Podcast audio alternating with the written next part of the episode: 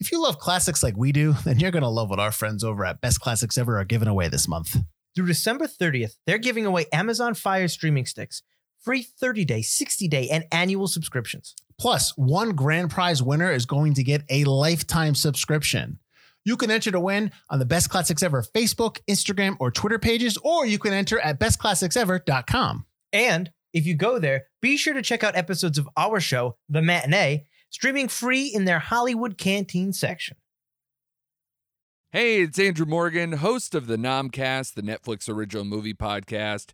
Each week, we preview and review the biggest Netflix original movies with special guests from the film industry, the music industry, comedians, and of course, our fellow critics and podcasters.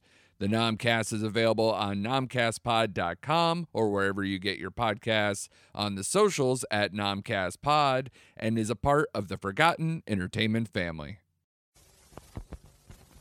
Ladies and gentlemen, please notice that exits are conveniently located at the front and rear of this auditorium. When leaving the theater, we suggest that the exit at the front of the auditorium will allow you easier access to the parking areas. Thank you. Uh, that's a raccoon, yo. What, what are you doing? Feeding the raccoon. A trash panda. when the three burglars thing happens. Oh, and they're all singing the same line. No, notice, Jeb, that when they put their hats on, I'm not going to be able to see facial expressions. So that's on you, man. That's on you. Okay, camera rolling. Yeah, I, I get it. I get it. Can I get an interview about uh, Betsy's wedding? No, anything but that. Get Anything lost. That? Anything but that. Get my hat. Hi, I'm Mike Field. Good. I'm Mike Butler. And you're listening to the Forgotten Cinema Podcast. Each episode, we highlight a film that, for a variety of reasons, was forgotten by audiences. Whether it be because a more popular movie was released at the same time, or the movie simply didn't catch on with an audience in its initial run.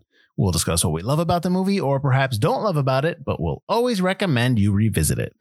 If you enjoy our podcast, we want to hear from you. We're on Instagram and Facebook. Find us. Our podcast is available on all platforms with a backlog of 100 episodes for your listening pleasure. What's up? Nothing. I'm going to just try to remember how to do this thing. For those who don't know, because why would you know? Because oh, we have a new episode every week. We have been in a three week hiatus because Butler decided to go down south to Florida. Uh, did you get a COVID test, by the way? that's, that's not funny. People are dying. That's Sorry. not funny. uh, so, anyways, yeah, we uh, we haven't been recorded in a while, and so this is going to be I don't know. This might be a bad episode. So, yeah, Putting the training wheels back on for. I'm sure we'll be fine. Although I was thinking, I wonder if we should just do a canned generic opening and just we don't have to keep doing it. I know we like doing it live, but I'm wondering if we have graduated to now making that just kind of like a canned opening. No, you don't. You don't like that. I don't know. I know. I know. Uh, it's. I'm tossing it out there. I'm tossing it out there live or whatever, recorded. I guess. talking about the talking about this pre-recorded. I'm calling you out, Butler. Canned responses. It is. Well, obviously, you are listening to this in December. It's uh, the holidays are coming up. Christmas next week, I believe. Uh, I'm not sure when Hanukkah is this year. Is it? Are we in the middle of it? I don't know. Christmas is coming. We're probably in it, close to it. Hmm. Interesting. Well, no, not usually. Uh, no, it's late. It is late. It starts on the 29th. Wow. Oh, November 29th. Excuse me. No, it's early. Oh, so then you've already you already celebrated Hanukkah. Happy go. Hanukkah. Happy Hanukkah, everybody. Um, all right. So, um, what are we doing this week, Butler? We are doing Nobody's Fool. And you might get confused because apparently there are like five Nobody's Fools. Uh, we are doing specifically the 1994 Paul Newman Nobody's Fool. There's a hard rock song from the 80s. Nobody's fool. I don't know who sings it. Cinderella? No. Stryper? No, God, no. I don't know, but there's a song, Nobody's Fool, too. Yeah. but, anyways, go ahead. Yes, we're doing Nobody's Fool from 94. What's it about? A stubborn man, played by Paul Newman, past his prime reflects on his life of strict independence and seeks more from himself after reconnecting with his son and grandson. Sorry, my chair's creaky. uh, see, now even the chair's not used to being sat in, although I did sit in it for three weeks. I don't get why. Okay, so Nobody's Fool has a runtime of 110 minutes. It's rated R, production budget of $20 million. Remember $20 million movies? Uh, No. It has two release dates, so I'll try to be quick with the releases. It has a limited release date of December 23rd, 1994. So it is clearly a Christmas film that came out in 94 for Oscar run and has a wide release date of January 13th, 1995. So, you know, depending upon where your theater is located, Uh, whether you're near metropol uh, like New York City or LA, Right. you may have seen it out on the 23rd. We probably had it at the theater at the 23rd. Well, you weren't there. I, I, honestly, back then I was working at the Fourplex, so no, we did not show. Oh, and what- did we have this movie? Orange probably had this movie. Regardless of that, um, most people probably didn't see it until January. So its opening weekend, which was the Christmas, which was the 23rd limited release, it did $92,000.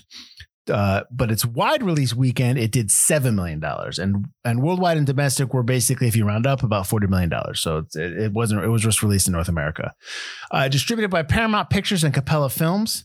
So, like I said, on the twenty third was its limited release date. So those get ready for these Christmas movies that came out. Uh, we're gonna start. I'm not gonna start on the twenty third. I'm gonna start on the sixteenth, which is the week before, which is Dumb and Dumber, Speechless, Immortal Beloved, and a limited release Nell, Chicopee. Uh, so, but here's the here are the rundown of the summer movies of that year. So the 21st of December was Richie Rich, which is the Macaulay Culkin film. Yep. Little Women and Mixed Nuts, uh, which is with Adam Sandler and Steve Martin. Uh, the 23rd, which which is probably that Friday before Christmas, is, or the Wednesday, was Street Fighter, Death and the Maiden, Legends of the Fall, and then the wide release of Nell, Chicopee. And then the 25th of uh, Christmas is the Jungle Book. This is the Jungle Book, the live action? The live action Yeah. one, yeah, with the guy from Mortal Kombat as the main guy. I believe so. Yeah. A wide release of Little Women, IQ, which was the Meg Ryan is the granddaughter of uh, Einstein or something like that. Yeah, Sure. You never saw that? No, I've also never seen Mixed Nuts with Steve Martin and Adam Really? Sandler. Yeah, Sounds this is when Adam intriguing. Sandler was like first starting. Uh, Legends. oh, I'm sorry, Ready to Wear and Safe Passage.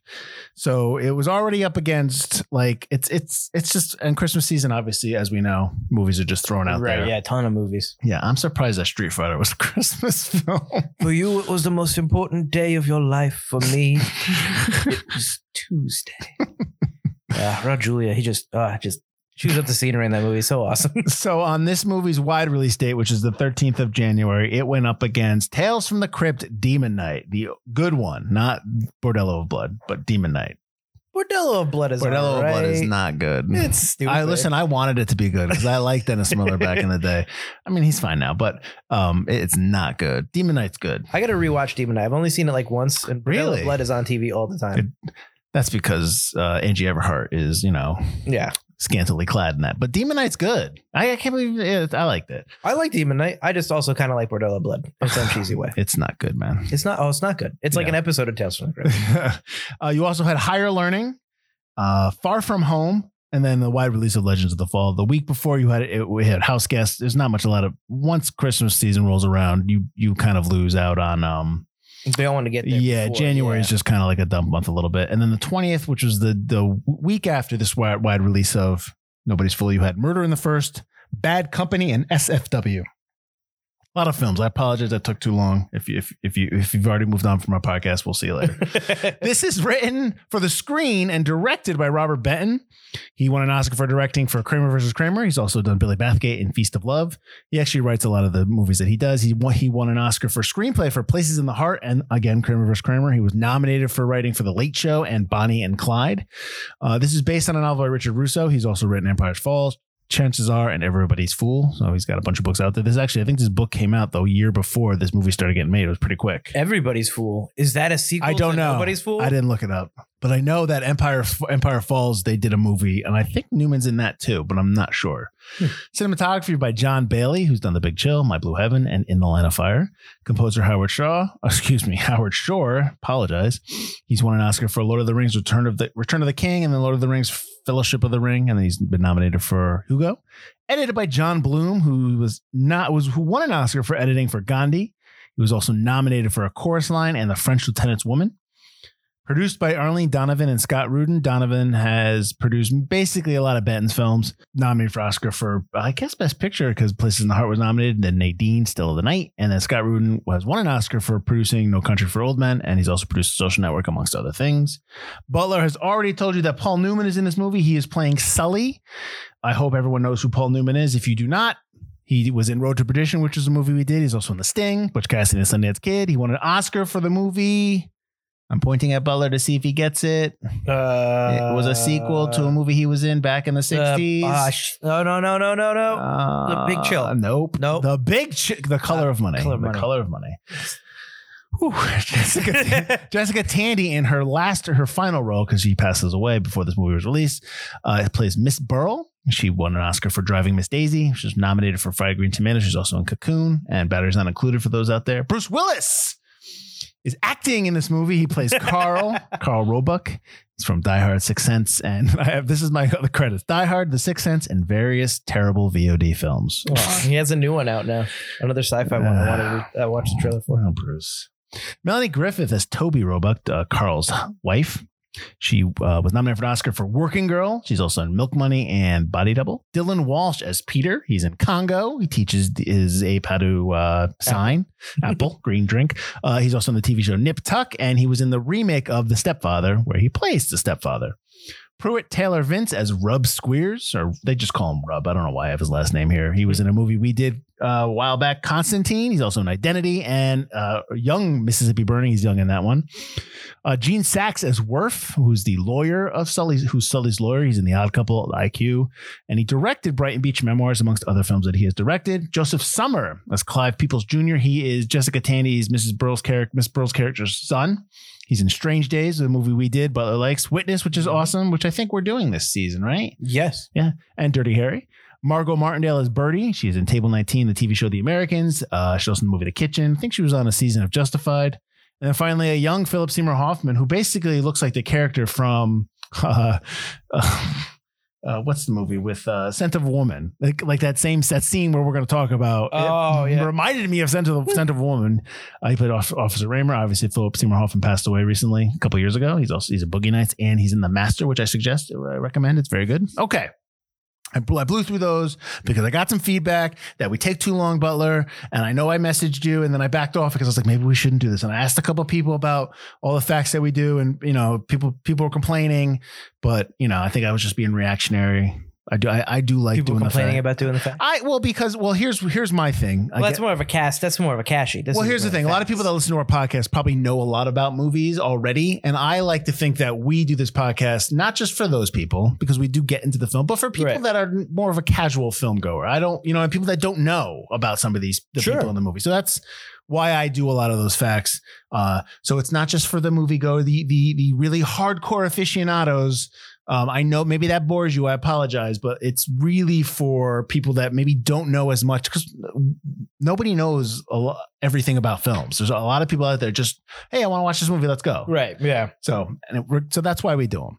Now, real quick, this movie was shot uh, November of '93 to March of '94 in one of the worst winters in New York State history, uh, which is because it snows a lot in the movie, as you can tell. It's also been nominated for two Academy Awards: Best Actor for Paul Newman, and then Best Adapted Screenplay for Robert Benton. Now, it didn't win. Um, I, I'm pretty sure you know who won the '95 Oscars uh, for '94 season. Do you know? Was that Gump? Yeah. No. Yes, it is Yeah. Gump Okay. um because uh, Paul Newman was nominated for Nobody's Fool, John Travolta for Pulp Fiction, Tom Hanks for Forrest Gump, which he won, Morgan Freeman for The Shawshank Redemption, and Nigel Hawthorne for The Madness of King George. That's a lot of that's a strong category that year. You ain't beating Gump. Problem is that when he won Philadelphia, because he was when he won two two in a row, Mhm. and when he won for Philadelphia. I, I think that was more about the role. It was more about what the movie was. was playing, What- yeah. why he because why he won, and it, he and he deserves for Gump, but he he gets nominated the next year for Apollo 13, and I thought he should have won for Apollo 13 as well because he was really good in that. But you know what are you gonna do? You're not gonna give him three in a row, I guess. They'd give Meryl Streep three in a row. Did she win three in a row? I don't know. She's won like 18. she has won a lot. It's just an honor to be nominated. Okay, Butler has never seen this film. I have seen this film. It had been a while since I saw this film. Never even heard of this film. Wow. Uh, so I'm curious what your first reactions are. I can give you my second reactions, but what what did you think of the film? Well, overall, I guess, or what's the first thing? Uh, whatever, however you want to start. Uh, it's okay. I think the message at the end is much better than the film at the at its beginning. I think it begins very rote, very kind of generic, um, but toward the latter half, really kind of becomes. I, I still wouldn't say like wholly original, but a little more interesting and a little bit more has a little bit more depth to its story. In turn, especially especially in concerns with Sully's character, he's just a grumpy old man in Mhm. any grumpy old man role that I've ever seen an aging actor play in any movie. Uh, but it becomes something more toward the end of it once you learn a little bit more about him. Once his son becomes more in the picture, I started to get more interested in the movie. It's got a little bit more depth to it, and you give some of the other side characters more time to shine than just following around Sully being this angry guy. But Mhm. I do really enjoy the relationships he has with everyone. I thought that was interesting because even his like worst relationships with like uh, Roebuck and stuff like that are unique to film. You know, they're they're enemies. They hate each other, but they always hang out. They always joke around. They have some kind of odd respect for each other that I found really interesting and engaging. And also, Paul Newman kind of elevates the role a little bit. So although it's a little generic, he's he's still Paul Newman. uh, well, yeah, th- th- this movie. I don't know if this is the first film that we've done, but it might be more. Uh, uh, we're, we're we're probably talking single digits, but this film is a is not a plot driven film. It's a character driven movie. It's Yes. about Sully. So right off the bat, you have to not you, but um, you have to understand that you're not getting. While you may get semblances of a three act structure, and you may get you know you know the climax and the you know and then kind of like the the the right the journey of the of the hero it's more about um sully. It's more about this character's growth um in terms of how you start off in the beginning when you meet him. I know you call him grumpy but he's somebody who has a lot of regret and a lot of anger for uh a lot of various things in his life which we'll talk about of decisions that he has made and stuff that has happened to him that has turned him into somebody who really doesn't think that he deserves a happy ending or doesn't des- deserves to be uh, content. Right. Um, and then as the movie goes along, you, you, you towards the end, what you're talking about, the ending, you you do kind of get that. Uh, but it's also when you talk about Robo or Carl's character, uh, Bruce Willis's character. I, I don't think that they're they don't get along. They do and they don't. Right. It's about small town living. It's just about these group of people. They live in a town. Um, this is a so this is it's called North Bath, New York, but it's a it's a made up town. It's based on Ballston Spa, New York, which is in Saratoga Saratoga Saratoga County. Excuse me. Ugh. It's where the uh, the writer of the book Russo grew up. But Ballston Spa is overshadowed by Saratoga Springs, maybe. Yeah, it's overshadowed by a bigger town. right. So it's kind of just a small town, close knit group of people that just kind of exist. And I think North Bath is supposed to be that same thing, that type of town where it's just these people, they don't all get along. They're all just not, not that they're trapped there, but they're all living a small town life. And even though they may not, they disagree or the, the, the stealing of the snowblowers that they do in this thing, like they're still family almost. Right. You know what I mean? 'Cause small town living is a very, I think, there's a Wirf, the lawyer, say he, uh, does he the one that say he likes small town life or he makes, he makes a no, comment about the the it? pharmacist guy says it. oh, Um, right, right. What's his name? Jocko. Yeah. Jocko says, "Oh man, I love we love small town. What other small town would let a guy out of prison just to, just to be a pallbearer at a funeral?" Yeah, exactly. so that that that that's I think that's also what you have going on here is just it's a snapshot of of life in a small town in upstate New York during a winter. Um and right off the bat I appreciate that because it's you don't it's not a lot of stuff you you see. We don't see this a lot of times. Although I am reminded of beautiful girls. I was gonna say it's Yeah. a, a lot of beautiful girls. Is that kind of small town? It's the writer's town he grew up in. Yes. It's snowy, yeah, yeah. And For beautiful sure. yeah, we we did beautiful girls. which is similar because that's not a real three act normal three act structure either. It's about the growth of these characters. that's more of like a it's almost I don't want to say it's a coming of age story, but it's almost like a coming of Adult older age story. Yeah. yeah, it's like that. So, and we did Beautiful Girls last year, No. last season, season before. We did it a couple. Well, seasons last ago. year, Yeah, but yeah. uh, two or three seasons ago. Yeah. Yeah. Um. So yeah, but I think there's a lot more. Beautiful Girls has a lot of stuff that's it's a lot of great lines that are funny. Uh, it's it's mined for laughs in terms of just the existence of the characters. It's There is- definitely like a dramedy or something. Right. Yeah. This is more of a there's just comedy elements in this, but there's more drama in this film. But I just think there's a lot more earnest earnestness in this film. I really this is the second or third time I've seen this. I really like obvious. This is like a, a no brainer, but I really like Paul Newman in this film. What you like Paul Newman is, in this? he is he is awesome in this movie. You gonna say Paul Newman some kind of like good actor? he is he because he makes it so easy. He just it, so I'm going to read a quote from Roger Ebert when he reviewed the film. This is a straight quote, and when I read it, and the reason why I copied it down because I was like, yeah, that's pretty much what it is. I've been watching Paul Newman in movies all my life. He is so much. He is so much a part of the landscape of modern American film that sometimes he is almost invisible. He does what he does with simplicity, grace, and a minimum of fuss. And so I wonder if people even realize what a fine actor he is. And I think about, yeah, and I think about the scene in the car when he's telling his son about his father.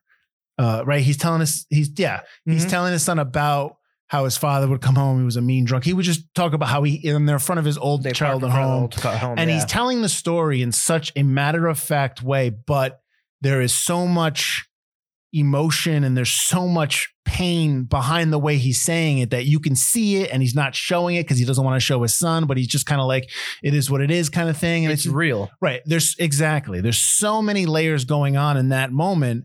And the way Newman is doing it, it's like he's not acting. You Yeah. know what I mean? By not looking for the Oscar, he's earning the Oscar. well, that- yeah. because you could easily go go farther and oh man now Sully's Paul Newman's having a breakdown this guy who was so hardened before is like and then my father and, he, and like you could really mine that Mhm.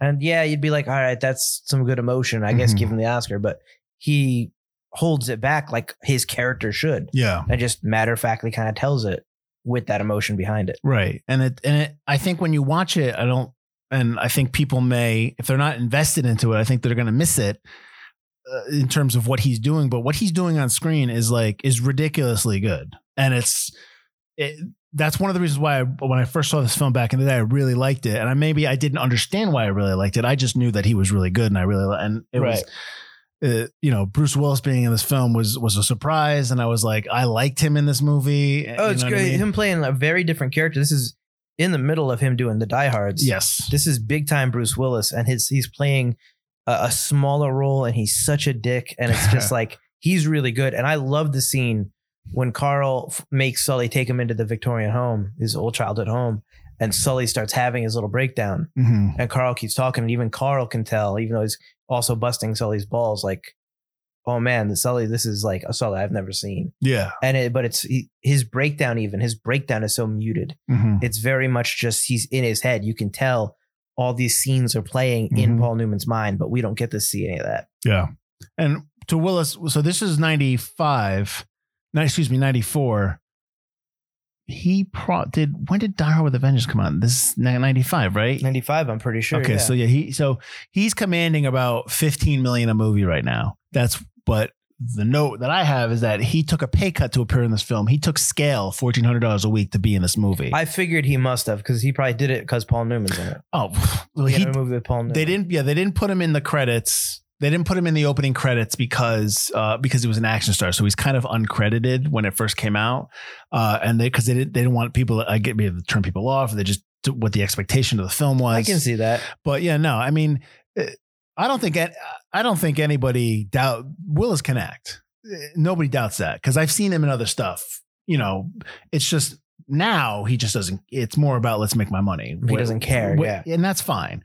But uh, you know, he's a, he was he was good in this movie. He was a great like foil to Newman in terms of giving him shit all the time. Oh yeah, for sure. Yeah, the the whole the whole idea about you know them stealing the snowblower because the reason why Newman is he steals uh Carl's snowblower, uh Sully, because Sully keeps suing Carl because Sully was working off the books and he fell, Off a scaffold. Right. And messed his knee up. messed his bad. knee up. Cause he's suing Carl for money that he owes him, but Carl's like, you won't work unless it's off the books, so you can't you know you can't turn around and try to sue me when you're walking off the books, stuff like that. So and then he keeps taking jobs off the book even after that. right. what job you get? yeah. So, but then that's so he owes him money, so he's stealing a snowblower because you know he owes him money. But they keep stealing the snowblower back and forth, back and forth. yeah. yeah, which is good, which is funny. Uh, it's nice little moments, nice little like tit for tat between them. But then they're playing cards all the time in the back room of the Right. of the Iron House or Iron Horse Bar.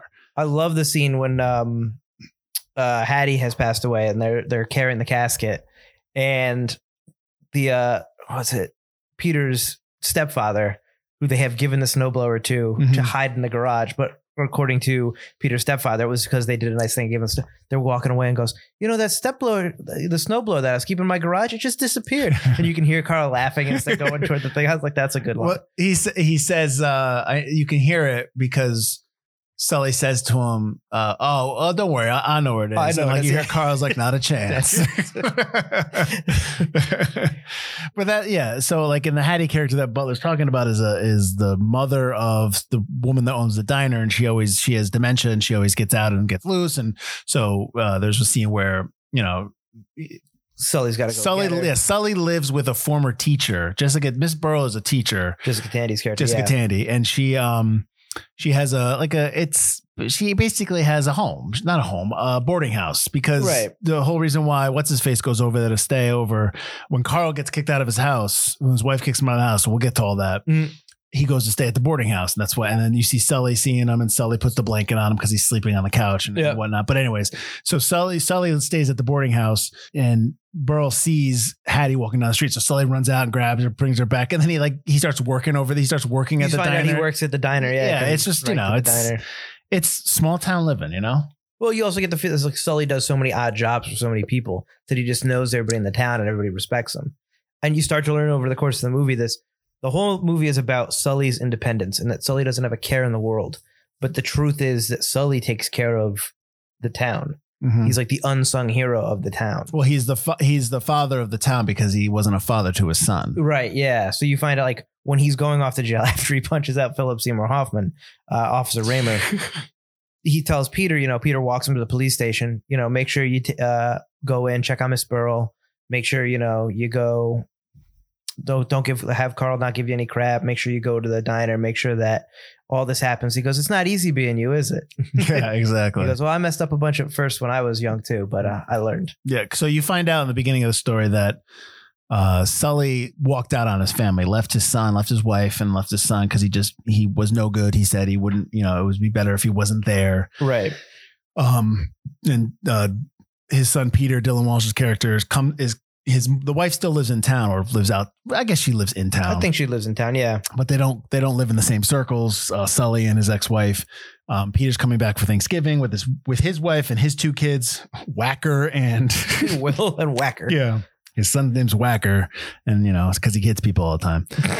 and um, so, but but you know, Peter, the son's character, is having problems with his wife, and but I don't. I guess I don't know what the inciting incident would have been. Just the fact that he sees him, but then Sully, you know, sees his grandson. His grandson hides in the truck because he, he invites him over for Thanksgiving. Yep. And there's a problem, and he comes back, and you know, you just kind of he just starts kind of getting into Peter's life a little bit, and I actually liked because I thought I was waiting for like the moment where Peter would just let him have it about how he left and Well, that's what I love. Yeah. Peter regrets that he never had a relationship with his father, but he doesn't have that moment where he hates us. He has has already reached the point where he kind of understands his father. right. Like I think he regrets and he asks why you left, but he kind of understands why he left his family, why he ran away. Because I feel like Peter respects and admires Sully's quote unquote independence. Well, I think Peter wants to know his dad. yeah, but, but it's but very different from most movies that would have this. I, Kind of Peter wants to know his father. He wants to know Sully. I think he's already been raised by he because he calls his stepfather Pop. pops. Yeah. So he's already been raised by, and, and they're all friends. You know, it's just it's it I is like that Pop also likes Sully. Yes. It's only the wife that doesn't really like him. Right, right. Um, you you get the idea that we're missing some stuff with with the mother, uh, with Sully's ex wife because uh, you can tell like she's like she tries to be like put on airs and like the every, Right, you know what I yeah. mean? You you kind of, but you I think you were missing a little bit there. It's probably more in the book. Um, I think that Peter says, you know, I've already, you know, you were never there. I've already, I already know that. You know, I've already. He go, oh yeah, Uh, when Sully talks about that, his yeah. past as well, when he talks about how his father used to beat his mother all the time, and that's why Right. because no good. He didn't want to I that. swore I'd always, uh, I'd always fucking hate him for the rest of my life, Mhm, mhm. um, for doing what he did. And then he's like, just like you will come to one day. And Yeah. Peter goes, I already did. I already said that because you already left me. Yeah. What I think like almost like Sully being a father to to Peter at one point in this movie is when Peter's basically almost giving up on his marriage. He's, you know, he they can't they can't he lost his job because they were laying people off. He was a professor and I get and you know, you find out that he put himself through college by being a handyman. So he's just like Sully a little bit knowing how to fix things. Um, and he's almost resigning to himself to the fact like, oh, I got an apartment, I got a place. It's really weird how they're just like you know they're going to split up and Whacker's going to go with mom. I thought that was gonna- splitting up the kids was really weird. That was weird. Um, and how it was so matter of fact. And he's almost resigned to the fact that, yep, I think we're done. And Yeah. Sully tells him, call your wife. And he was just, and he's like, because it was New Year's Eve. Right. And he's like, he's like, call your wife. And he's just like, well, daddy goes like, call him. Don't be stupid. Call. And so I think that's the first time that Sully's like, you know, being That that, dad father. kinda thing, yeah, yeah. Being like, don't, you're not going to be like me. Be like pop. Be like, you know, Be you a decent person. Right. So you get the idea that he helps him get his, uh, you know, to start to get his marriage back together, Right. which I thought was really, it was a really nice moment. It's almost like, it's almost like Sully becomes for Peter what he has already become for the entire town and what he does for everybody else in town. Right. And it was almost like foreign for him to do it for somebody who was related to him. Maybe like we talked about, like him now is to make up for what he did, that one decision that he made when he left. Um, and now he can, now that you've come full circle and he can actually do everything that he's been doing that he never did for his son, but he can actually do it for his son, which Yes. was nice, which I, re- which is, which is maybe when Sully's luck turns around, kind of quote unquote luck turns around. Yeah, because You know then he I mean? finds out, you know, he bet on the his son bet on the races. He always bet on. right. The when he was in trifecta. Yeah. Although he doesn't win a lot of money. I thought it was like supposed to be life changing money. It was only fifty eight hundred dollars. Well, it might Even be less life changing money for That's uh, not a lot. for a small town. He doesn't. What does he need? He doesn't need a lot. That's true. You know. So now we should talk about Toby. So he's talked about everything else but the Melanie Griffith character. She's there. Yeah, They they flirt. We see boob. I mean, We see boob and real nice. she's his temptation to an even easier way of living. She's the temptation to being what everyone imagines Sully to be. This carefree attitude, like going away together to Margaritaville kind of a thing. Mhm. Uh, and that's what Sully, it seems as you're watching the movie, at least at first, that's the life he wants. That's the life he's been striving for. This carefree, taking job by job, living every day as it comes kind of attitude. She's that temptation that he has to actually, in the end, avoid almost, or learn that that's not what he wants. Well, it's not what he wants, but I think he I think he knows that that's what she needs because Toby is Carl's wife, and throughout the movie, Carl is cheating on his wife with the secretary, and it's like the worst kept secret. Yep. Everybody knows about it, and for some reason, they're playing they're playing uh, uh, at the end of the movie, they're playing poker, and they're both naked. Toby and excuse me, Carl and the secretary. I don't know why. It's a different lady, though. It's not the same lady. no, that's the same woman. That's that it's not the same woman. That's yeah, that's the same woman. You sure that's Rosie I'm pretty sure that's Rosie. Mm, I don't think. Oh, whatever. So, but basically, she's yeah. he's naked with a lady in it again. I'm pretty sure it's Rosie. Anyways, and you know, Toby, Toby already knows. Toby's already there because she knows that that's where he is. She's got the two tickets to Hawaii, and she wants Sully to take him. I see.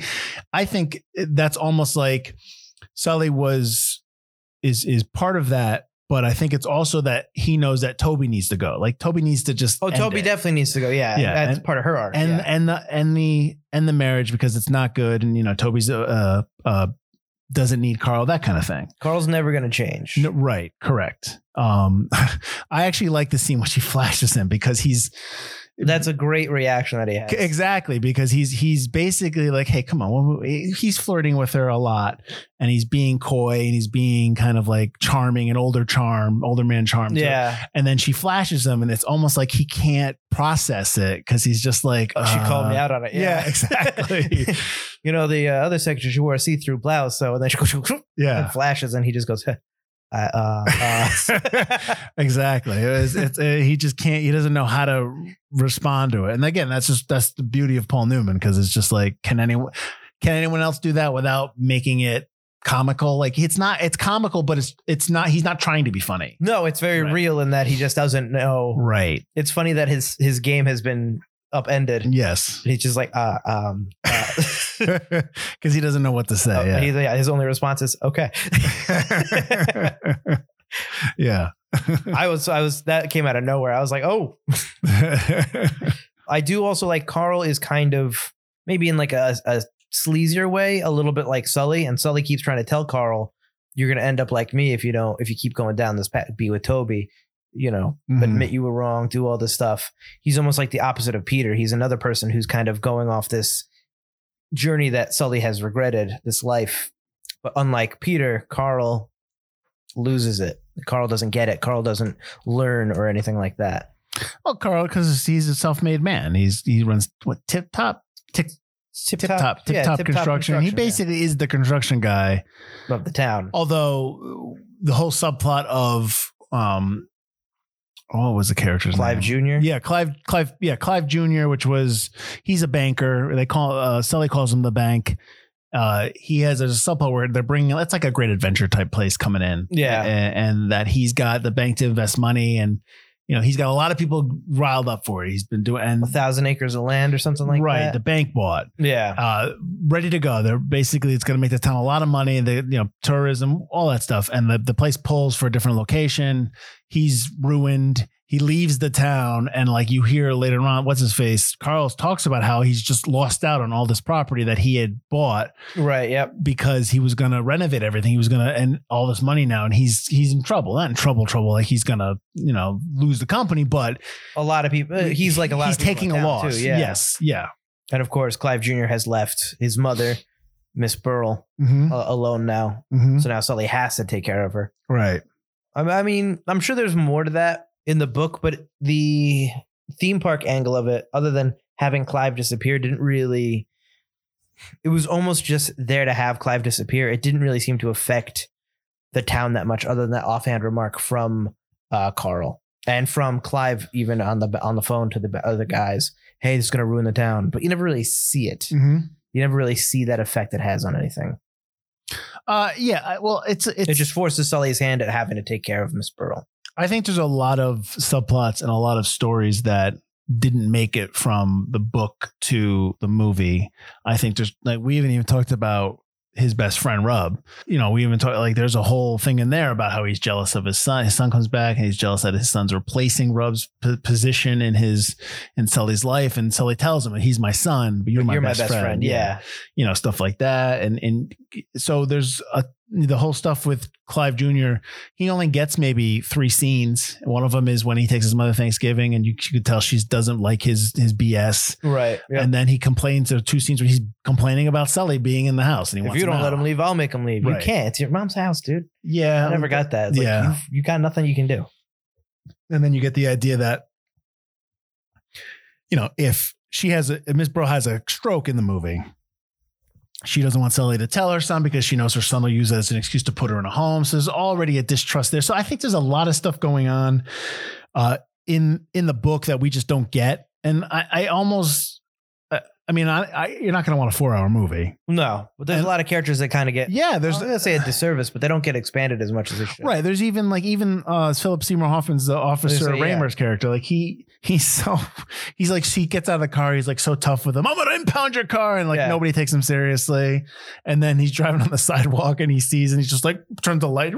Skids, and he's just and he like fires a shot and, and and like I love that fact that he fires a gun and you can see the look on the face like oh my god why did I fire that gun and you know, like all that stuff like Did he just shoot at us? It appears he did. yeah. I love when they're in front of the judge and he tells him, he's like, Did you fire your weapon off? And and he's just like, It was a warning shot, sir. Yeah. Uh, again, less is more. Yeah, a warning shot to the old like the old lady in the Oh, Mrs. apartment. Despot Yeah. sitting in her. Yeah. And then he's like, "What?" and Philip Seymour like, I just, it's, uh, we're, we're in America. And his boss is like, Will you just shut the fuck up? And he leaves. Charges out. It's- So when someone throws a punch at you, what do you do? Yeah. Duck, sir? Or maybe duck next time.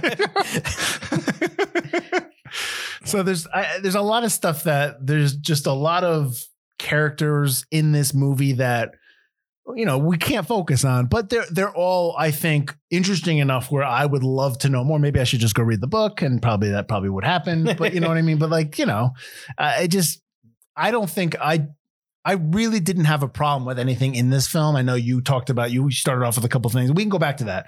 Yeah. I just I liked the atmosphere. I liked the setting. I liked the characters. I liked everybody in the movie. I didn't have a problem with it. I really didn't have a problem with anything. Once I understood that it was a character piece, Mhm. I I don't, you know, I think there's a thing, there's a switch in my brain that's like, okay, stop, just relax and take it all in. So I'm curious, like, if something else really popped out at you that you kind of turned you off or didn't like, or maybe you can go back to your original point. Uh, I think most of the things I didn't like were kind of the beginning when you're the the way it's presented at the very beginning, which I get you kind of need at the end to kind of show no you were wrong. The the Sully you're presented at the beginning is actually kind of the rest of the town's view of Sully, and then you slowly realize no, he's the town's father. Mhm. Um, but I do think it be, kind of begins, and you're just kind of like, oh, that's kind of very, like I said, very rote, very normal, very generic. That kind of curmudgeon, grumpy old men. A lot of the scenes are just kind of like straight out of grumpy old men. They're hitting on the younger lady with Toby, him being just grouchy all the time, him trying to scam people out of money. I was like, I've seen this with Walter Matthau and Jack Lemmon, but as as the movie goes, it becomes something different. Um, and I my first like when I started to like it, I my very first note was that they all have a very complex, unique relationship, and that's what makes it different from that that kind of a movie. I mean, Aunt Margaret is more age appropriate for grumpy old men. Yeah, she, Oh, she yeah, definitely yeah, is a little bit more age appropriate. Yeah, it's not quite as I mean, there's as- nothing. There, as like I never thought even that it would Toby was any Toby kind of was never attainable for him. Sully, Yes, yeah, no, even when she absolutely. like she brings the tickets. yeah, you know, it's not. That's not really. she's making. yeah, she's making a she's basically saying I'm I'm definitely out of this marriage, and you Yeah. know, absolutely. and then Carl doesn't doesn't fight for her. You got something to say, Carl? yeah, And he kind of wants to, and then he goes, "No." because he knows he, he screwed up. I mean, he how what, well, he's sitting there naked with next to I still think it's Rosie. I think it's a different girl, but it doesn't matter. yeah, It's the point is he's not going to change, yeah. and so she's got to get out of there, even if mm-hmm. she is pregnant with his kid. I don't know how she's going to afford Hawaii, but Well, I'm, yeah, that's true. That's that's a that's a. I'm wondering like why have that just to get them back together. In, I, I, in terms of why is she pregnant and all that stuff, and maybe they will get back together. I don't know. Who knows? Like that's the other thing. Like I, this movie did this movie leave you wanting to see more of what goes on in this town? uh, again, like we said with the other characters, I don't know if it left me wanting more because like you kind of get the idea that Sully now has a good relationship with the people he was supposed to be around. He's kind of understood his role in life. He's become a father to Peter again. Peter has he's fixed Peter's marriage a little bit. So I don't think I needed more after the fact, Mhm. but I think I just need more with some of the characters. I don't think a lot of the characters get the closure that maybe they deserve. Mm-hmm. Uh, like Catherine Dent's on screen for two seconds as his wife, Peter's wife. We talked about Peter's mom is only on screen for a scene as well. Mm-hmm. Uh, and Raymer, you don't get his his relationship with Sully is just kind of like, oh, he's he's the cop that R- Sully always messes. with. He's the Dukes of Hazzard uh, sheriff or something, basically. Boss Hogg. Basically, Oh, not Boss you Hog. uh, Sully. Uh, it's, it's just kind of like okay. But other than and then that, I think that the movie does a very good job with Sully, which is the point of the movie. Mhm. So I guess I don't want more after the fact, but I wanted more within the movie. I mean, the movie is only what an hour fifty. Eh, it's under two hours. Yep. So I mean, I could have gone another tw- a movie like like this. You could go another 20, 25 minutes. Go See, up to two fifteen. yeah. See, I would have been. I, I'm not looking for a sequel, but I am. I am. everybody's fool. yeah, I know. Maybe I am interested in just kind of knowing, you know, what happens next. Let's put it that way. Like it, it- these characters were intriguing enough where I wanted, I would stay with them a little bit longer. But again, I'm not looking for a sequel because I because honestly, if you're doing a sequel, it's not going to really focus around Sully because you've already kind of given him his character arc. Sully would either have to not be in it at all, or just kind of a very very background character, Well, like I-. I would imagine that yeah, he's he's visiting his uh, grandkids more. He's you know he's involved a little bit more with his son. and- Yeah, and they're they're kind of like doing things together, and and maybe he's just you know, I don't know. Will he ever fix his knee? Who knows? Um, I mean, you're almost like you almost want to focus on either Carl because I don't think his arc is finished. you Carl would have that would be the character that would go through the most change. That's probably I think so. I think Carl or yeah. Raymer. Even Uh, Raymer's not a big yeah, uh, Raymer probably not. I, th- I Raymer could be a subplot, but I think Carl is probably your next lead in that movie or in the next story for this. But you know, I hear you. Uh, Bruce Willis is about uh, Paul Newman's age. Oh no, I, Well, I meant like back then, not now. Bruce Willis is not doing this movie. if he only had, maybe if he works one day a week. Yeah, prove prove that four you can hours. act again, Bruce. Uh, come on. he- he's never gonna. But also, the rest of this cast is dead almost. So Jeez, there's very few people you could still cast. the rest of this cast is dead. It's true. It's another one of those. Uh, not yeah. really, really. Well, I know obviously. Newman, Tandy, Saks. Some, uh, no, Sommer's still alive. Boss Philip Boscow, Philip Seymour Hoffman.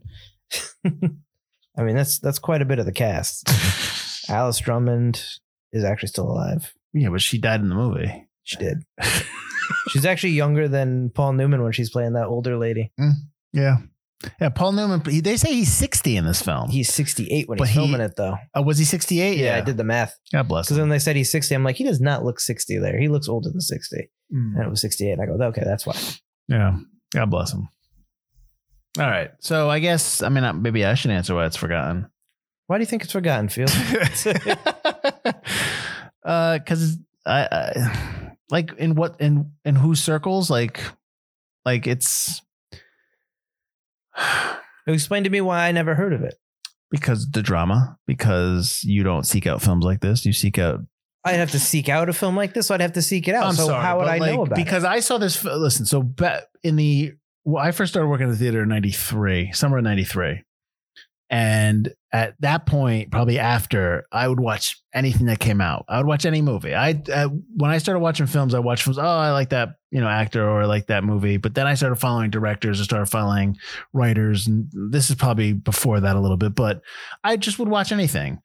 Um, I like I like movies that are set in small towns. I just like that kind of microcosm of the world. Um, it's a different type of world, it's a different type of uh, relationships between people, and just kind of it's it's uh, for the lack of a better term, it's real people. You know, kind of you know dealing with paying their bills. You know, you know raising their kids, stuff like that. Sure.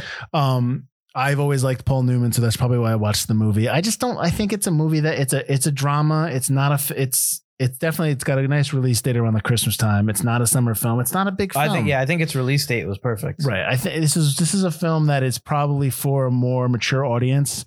An older audience might appreciate a little bit more. I think even even now, I think I may appreciate this film 20 years from now a little bit better than I do now. Uh, and I appreciate it more now than I did when I watched it uh, 20 years ago. So in the next 20 years, I'll let you know how it is. But Thanks, um. I, it's just a film that probably uh, it's I, it's not of the time. Like it's not a '90s film. I think it's a timeless film. I think it's a film that I'd like to see more people watch. I'd like to see uh, more people like a TCM movie, or like to see this on the Criterion Channel or something like that. I just think it's a strong film. I think it's a it's a well told story that does what it needs to do. It, it pres- it's a character piece. I just think a story, a character driven story like this, this type of movie is not a movie that unless it gets awards, unless it gets a lot of acclaim, like really like it makes somebody a star out of the film. You know what I Mhm. mean? Like unless that happens, these type of films kind of just not they fade away, but they just kind of like go off to the side and somebody will grab it. What about this film? Oh, that's a good movie. But like we're getting to the point where like a lot of people have not seen Paul Newman in films, obviously, because he passed away. But like it, you know, the, the more we go on here, 2030, 2040, 2050, Yep. this type of film, you- you're really going to have to be a film buff or somebody who is into just these type of films to really discover it. So I don't. I think that's why I think this is one of the perf- one of the films that's almost perfect for this podcast uh, because it's a really good film that people probably didn't catch when they were younger. But I think if they watch now, I think they probably would be into it a little bit more. Um, but you know, it is what it is. This that's what happens. You know, it's it's there's no there's no one to blame. There's no one to blame but you, Butler. No one to blame but me for no reason. But at least you watched it. That's good. No, it's good. It's a it's a it's a great film. Would you Newman's great. recommend it? Yeah. I think you're right that it's timeless. I don't think there's really any kind of other than, you know, Peter uses a payphone, which it's like what are those? what are those things? but uh other than that, I think that it actually, you know, it works as a timeless film. The story, the characters, the odd jobs that he does, there's nothing in it that is inherently 90s. It's not filmed in a way that's inherently 90s. But see, like to your point, like I know that there's small towns in the United States that are still like this. There's still a handyman that works everywhere. Oh, absolutely. I'm sure there's a That's I'm dive bar. That, I, timeless. I'm sure there's a dive bar that still has a payphone in it. Like you know, like you know what I mean. Like I think that's never going to go away. Sure, absolutely. Absolutely. The payphone might not work, but it'll always be there. Well, I think that I think that the small town life, like that kind of life, is never going to go away because number one, that's just what people know and people like, and number two, I think a lot of people uh, seek that out because it's just just just so much of everything everywhere that you you know you need a place where it's just kind of like, can we just Oh, yeah, some people love that Right, small town right, life. Absolutely. right, right. And I think I think you're right in the timelessness. I also think you're right that unfortunately, you know, Paul Newman passed away a little while ago now, and a lot of the cast is older. And like you said, as you go further in time, the prestige films by these actors, where these actors are the selling point, causes them to kind of fall by the wayside. Right. And that's like, uh, I agree that that's unfortunate, but that is kind of the way of the world. Yeah. The only uh, films that kind of survive forever are the ones that are the big, not even just the prestige film. Well, it's the prestige films, the big action films, but the films that their stories make an impact. The Mhm. films where the characters make an impact are so, I think, inherently tied to the actors. That when the actors unfortunately start to go backwards in time and you kind of lose them, you lose those films. Yeah. But that's why we're here, like you said. Well, also, you know, Robert Benton is uh he won an Oscar for Kramer vs. Kramer, and that's a, a really it's a sad film, but it's a really good film. that's a that's a film school movie. This Yeah. is not really a film. But Robert Benton is somebody who's also, you know, uh, this is the type of this is why I watch like the Criterion Channel, like the the that that's why I watch you know or go to TCM. I try to find an older film because it's like, you know, it's I want to watch the stuff that was before the stuff we're watching now. You, do you know what I mean? stuff that inspired it. the yeah, that the exactly. There- there's now- yeah. there- like you, how they talk about like you know no story, all the stories have been told, like that kind of idea. That they're just kind of different versions. Yes. Of all the same story. well, I want to see when I want to see the earlier ones. Yeah. but, but that's me, and, and that's not for everyone. It may not be for you, and it may not be for you who's listening to this podcast right now. Um, Mm. Mike, about this podcast, where can they find us? you can find us on ForgottenEntertainment.com or uh, anywhere on social medias at Forgotten Cinema or Forgotten Cinema Pod, depending on where you are. Uh, you can also find us on Spotify, Apple Podcasts, Google Play, YouTube is a big podcast place. Apparently, I've been told. So go check us out there. Uh, we're we're everywhere. Give us a, a rating, a subscription, uh, a comment, whatever you do. It always helps the metrics, I guess, and and helps us get us right. and helps us grow. So go ahead and do that and just um go to the Forgotten Cinema it's called Forgotten Cinema Presents the Lobby. You renamed it or something like that. It's just yeah, it's Forgotten Cinema's lobby. So if you want to see Nobody's Fools or or you have to, want to talk about it or movies like Nobody's Fool that you think also fell by the wayside, talk to us about it there. We'd love to hear uh, your suggestions, your comments, your opinions on the film. Uh, let us know. Unless you want to talk crap about Paul Newman and then Whoa, whoa! Who's talking crap about. Paul Newman? Nobody We'll, better. we'll uh, there'll be some words. and Jonas, we're actually next week. We're gonna actually stay in the year of 1994. Way to go, Butler. Way to pick. Uh, we're gonna Your be doing. last kids movie on our list. This is not fully animated, right? It's animated and live action. it's action. bookended with live action. Okay, we're doing the. Is it the Pagemaster or Page I think it's just Pagemaster. Page Master. I'm really not looking forward to this, but we're doing Pagemaster next week. Have you never seen it? uh, I, I mean, you were probably too old. here's the for it. thing. I've I saw certainly. I saw some of it, and I probably was like, no, pass. Like, because I probably turned it off. You might appreciate it more now, having had kids. Well, I I don't know. eh, crap is crap. I'm not saying it's crap. But I have not. I do not. I remember him changing. I remember the wizard thing. Right. I remember the book. I remember opening the up. I remember the book friends he had, but I don't remember most of this. I don't remember what the plot He is. he turns. He, gets becomes the- animated in a library. Right. He gets a magic book in the library. I remember his that. Friends are books based on f- famous books, Oh really? What? Oh, okay. and he gets sucked into all these classic stories.